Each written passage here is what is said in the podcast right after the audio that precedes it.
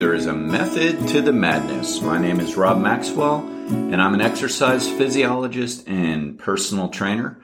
I'm the owner of Maxwell's fitness programs, and I've been in business since 1994. Today's podcast is sponsored by Jonathan and Lyn Gildon of the Gildon Group at Realty Pros. They currently have over 275 star reviews on Zillow that is pretty darn good. They're true professionals. They both have degrees in business and real estate. And I think that's awesome because I think it's very important to be a true professional. All right. That's really what the method to the madness is all about. When I first started out as a personal trainer, I was coming from a background in psychology, working in counseling. and I had my psych degree. And um, I still love that, by the way. I think psychology is so interesting and such a big part of what I do. But when I wanted to be a personal trainer, I didn't really want to leave any stone uncovered. I was, I don't know, it was uh, too important to me to like make mistakes, you know, when it came to other people. I didn't want to screw up, so to say. And uh, I knew there just had to be more science behind it than people just going to the gym and spotting people and those kind of things. And of course, there is. So I went out and uh, looked into graduate programs in different forms of fitness. I didn't really know what that entailed. And then I learned that it was really exercise physiology and exercise science. Now, there's a few more derivatives of those, but for the most part, it's still exercise physiology and sometimes it's called sports science or exercise science. But I wanted a graduate degree because I just didn't think it was the best idea for me economically to go back and get a second bachelor's degree. You know, I was thinking of upward movement and education wasn't so readily readily available back then, meaning there wasn't all these online programs and everything in the late 80s and early 90s when I was in college. So uh, I found a master's degree in exercise physiology at UCF, and it was actually XPhys and wellness, which is pretty cool. So there was some of that thrown in there as well. And um, I learned so much science. I mean, science is really what this is about. I mean, it's about science and philosophy, you know, to an extent, art I guess. Um, you know, so I was going to say psychology, but that's a science as well. And, uh, you know, there is so much to all this. And I think it's important to talk about the science. Of course, the art is important. I mean, it, it's very important to have experience in how to help people through the issues of the science, of course. But I think we have to have the science. All right. So, I, am I'm I'm getting there. Don't worry, people. I'm trying to explain a little bit, giving everybody maybe an introduction as to uh, why the method to the madness is important to me. The podcast that is, maybe people who are just listening for the first time understand that I really try to tackle some of the science and then explain it to you because there's just so much crap out there. There's just so much disinformation when it comes to fitness. And it's not new. We can't really blame this on social media. I mean, this has been going on since I was a young kid. I mean, there was all the crazy diets, you know, the Scarsdale diets, the shaker machines that if you just got in, they would shake the fat off of you. I mean, this is nothing new. There's been crazy information thrown out there to people for people to make a buck forever, you know, probably since the beginning of man, right? Or beginning of currency as far as trading for services. There's been stuff like that.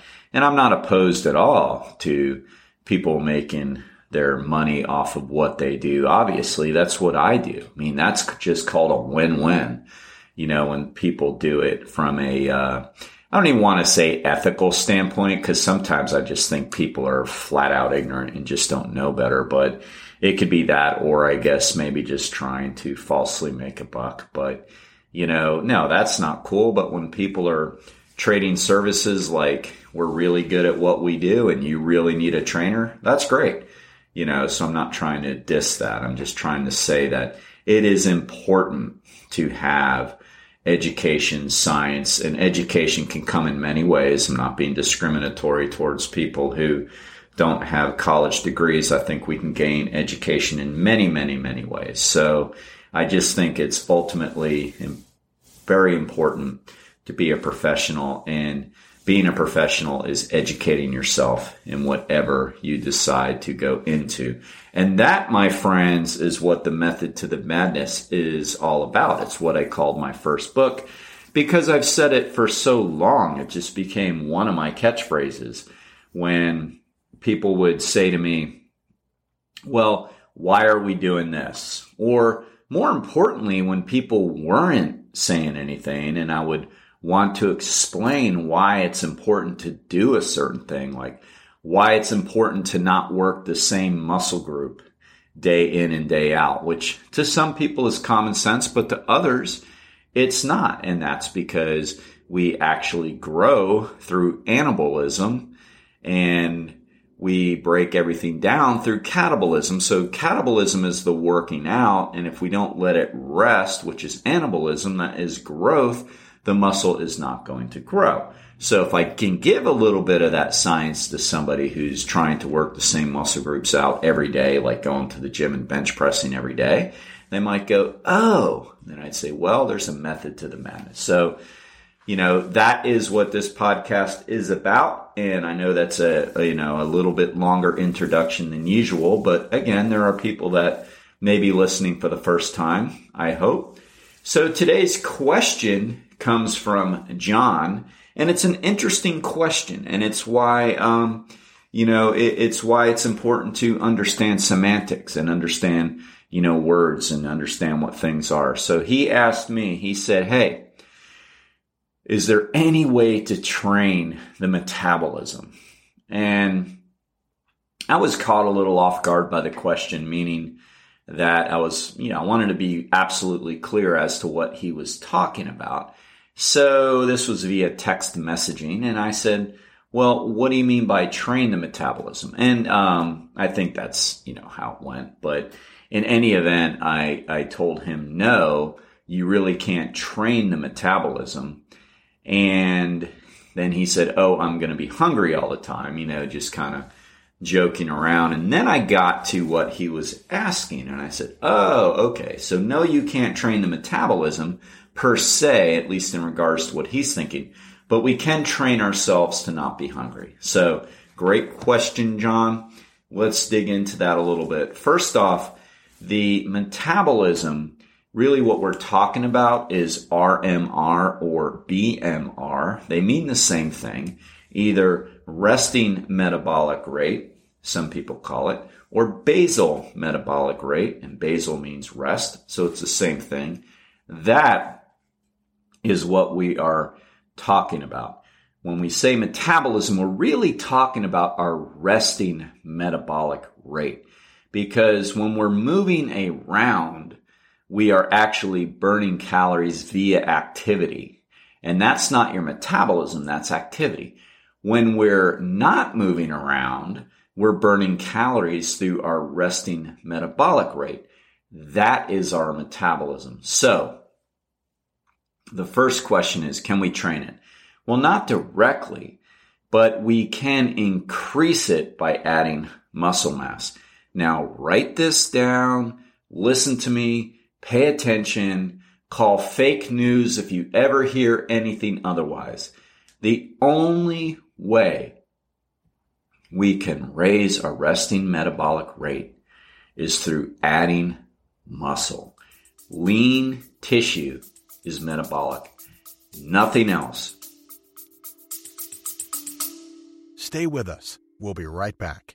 Hey, quick question for you. Are you someone who wants to be fit, healthy, and happy? And what if I told you you could get your dream body by simply just listening to a podcast? I'm Josh. And I'm KG, and we're the hosts of the Fit, Healthy, and Happy podcast. Listen, we get it. Fitness isn't easy, carbs, no carbs. Just stop, okay? It doesn't have to be that complicated. And that's why we made this podcast. We get straight to the facts so you can become your best you. So the way to check us out is click the link in the show notes or search Fit, Healthy, and Happy podcast on any of the major podcast platforms. We'll see you soon.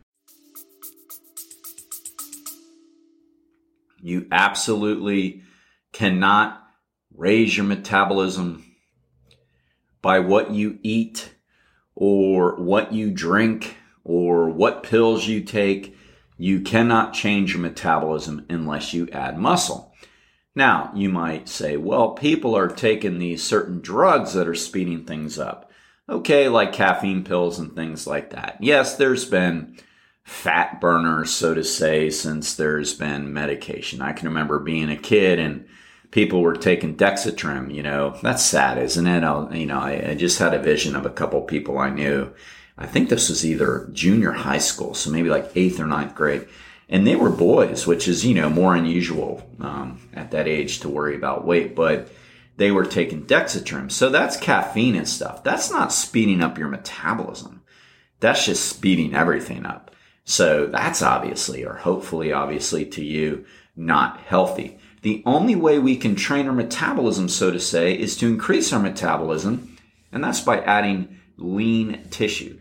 So we can add somewhere around 15 to 30 calories per day onto our normal resting metabolic rate by adding one lean pound of muscle. That's pretty huge. Now, when I that's a that's a variance, obviously because everybody's a little bit different in that regard, but essentially that's what a pound of muscle will burn. And you think 15 calories, yeah, do that over time. That's huge. That's a lot. So there's no, you know, there is no surprise when you see a very muscular person with lean body fat levels being able to eat more because they're simply being able to burn more. Now, that doesn't mean just because you're bigger, you're burning more, because if it's body fat, that's dead tissue. That's not eating anything. It's muscle. So people who have a large amount of muscle can eat more. Plain and simple. Isn't that pretty cool? Add muscle. That's why it is so dangerous to cut your calories too much and especially cut those carbohydrates too much because then you will be cutting into the calories into the muscle that can actually grow. And we actually call that gluconeogenesis, and that is the body eating itself. So now you're losing weight, but you're losing muscle. And then what happens? You're like everybody else. You go back to normal eating. That's human nature. We know that that is going to happen. You are going to go back to eating pretty close to how you used to eat. Now, if you make small changes, great, but most likely you're going to go back to how you ate. That is if you, I should preface that with if you're quote dieting, you know, unhealthy dieting and not changing your lifestyle. So you're going to go back to it. Now your metabolism is slower. So now you gain more weight. See that vicious cycle? So really it is more important to cut calories slightly. Make sure you're working out with weight. So you're adding muscle and focus a lot more on how you look and feel and measurements.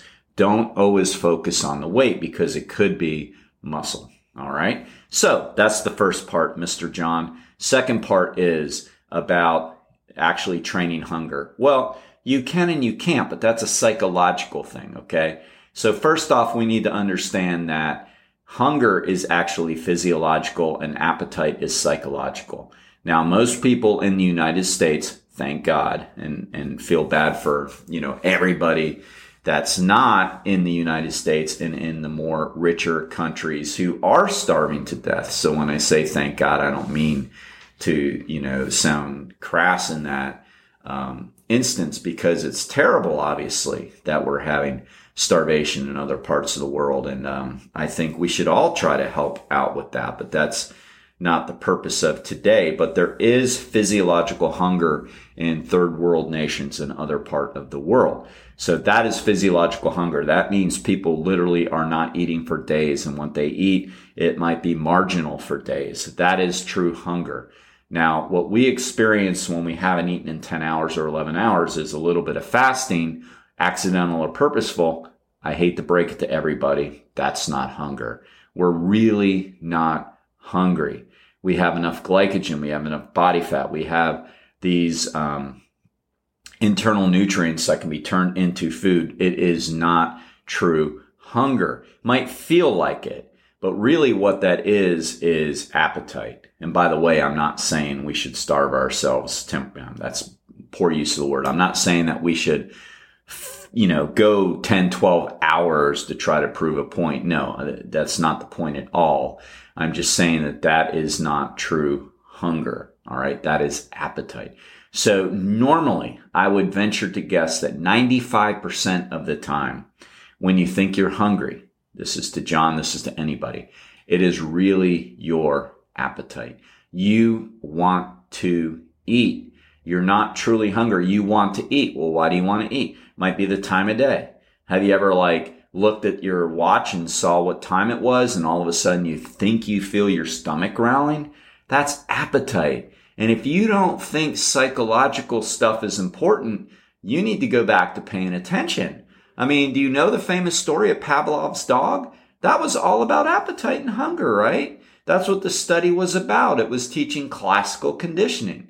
So when they rang a bell, they fed the dog. Eventually, um, Pavlov's dog, eventually they would ring the bell. It would salivate and just by hearing the bell, they trained it to salivate. Do you think that that salivation was like, oh, I'm just going to salivate? No, it was classical conditioning. It was conditioned. A physiological response was conditioned by psychological training. That was the whole point of classical conditioning, which uh, pretty cool. My daughter is actually studying in general psychology at college right now.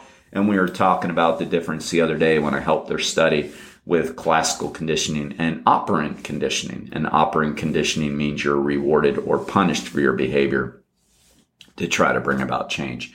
So absolutely psychological components can change us physiologically. In other words, give us physiological symptoms of thinking we're hungry. Of course, that's the whole point. So it could be time of day. It could be you just finished a really hard workout and your blood sugar is a little bit lower. So now your blood sugar is sending signals to your body telling you, oh, we need more blood sugar, which may be true, by the way, and I'll get into that in a second. But then all of a sudden your mind starts running with it and you think you're hungrier than you are. I hear so many people say that after workouts. Oh, I'm famished. I'm famished. I don't like feeling this hungry after a workout. I'm like, well, I mean, in a way, isn't that kind of the point? But then you know, secondly, that they're probably not hungry, but you may be experiencing some low blood sugar, which is giving you some physiological symptoms of feeling hungry, you know, such as maybe a little bit of lightheadedness and, uh, you know, maybe a little bit of hunger pangs and things like that. But that is really a psychological thing. It could be social event. You know, you're used to eating all this crap food at a Super Bowl party. And you sit down, everybody's eating, but you're quote dieting. And all of a sudden you look around, you're like, man, I am hungry. Well, no, you're not. You, your appetite is, is raised because you're used to eating at this time and at these events. And now your mind starts playing tricks on itself. So now you think you're hungry, but you're really not. All right. That is appetite derived. All right. Now, before I tell you how to quote train that, let's just, I want to mention this about blood sugar. So I'm not discounting the effects of hypo or hyperglycemia. That's different. If you're pre-diabetic, that means your, your glucose levels are somewhere over 100 and less than 126. So that's pre-diabetic. That means you have hyperglycemia and that could turn to type 2 diabetes, which I don't want and you don't want that could happen. Now, if that's the case, you're going to have more blood sugar fluctuations because you're starting to have some impact with your insulin response, and that's where the diabetes is coming from. Or if you are diabetic, you're going to experience fluctuations as well. Now, I don't want that. You don't want that. You don't want your blood sugar to go from 110 to 70. All right. You're going to drop at that point, meaning you're going to probably pass out. That's very low blood sugar response. You don't want that. So unfortunately, when we start to become pre-diabetic or hyperglycemic, what tends to happen is we do have more glucose fluctuations. So in the case of say diabetes, it's really the scary part is when that glucose drops. So we don't want that. I don't want your blood sugar to just drop. So you don't ignore that. You maintain your blood sugar. That's different than hunger though. That's maintaining your blood sugar. And typically people who are pre-diabetic or diabetic actually have pretty good eating plans given to them by their doctors.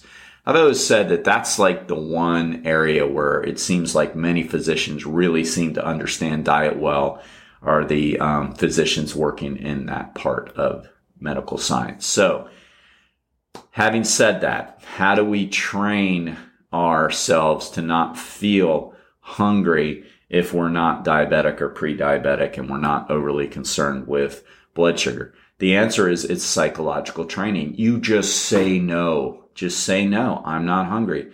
The first combative response is you have to understand what it is. Just understand that you're not hungry. Simply tell yourself. It's like, well, I, I know I'm not truly hungry for one or two days, and it certainly hasn't been that. So this is a lie. I'm not really hungry.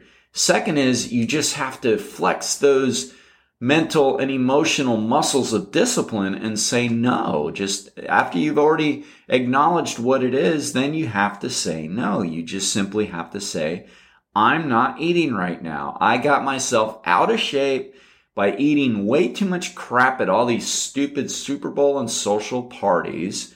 And I got myself in this situation. Now I need to reduce calories, move more, and take some of this fat off my body, and that's going to take work.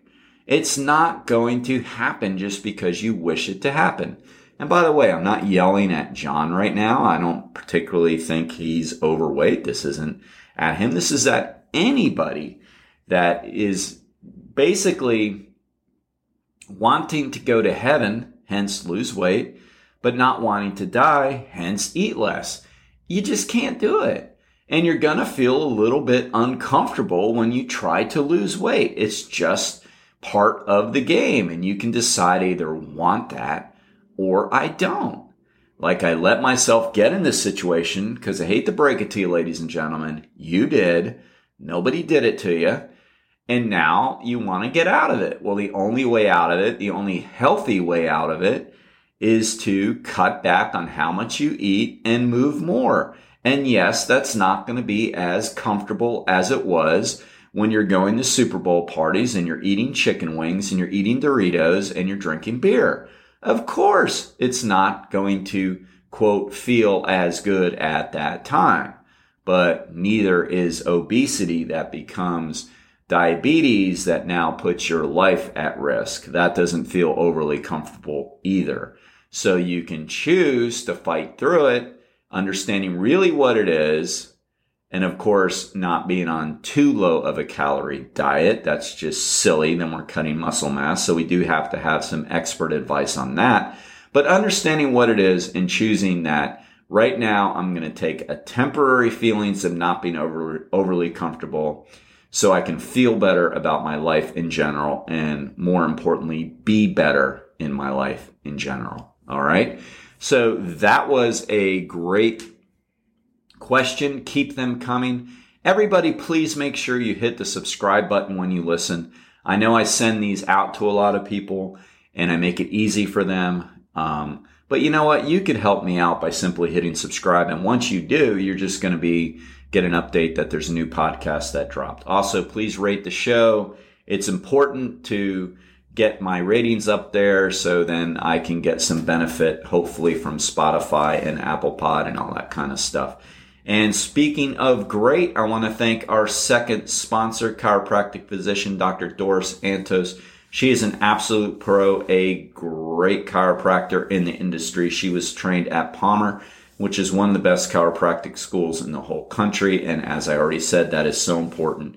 She does all types of modalities so manipulations, of course, but also other modalities, ultrasounds and everything that we need to do to keep our body healthy. And she's a believer in wellness and I appreciate her support. All of her information will be in the show notes. Until next time, be max fit and be max well.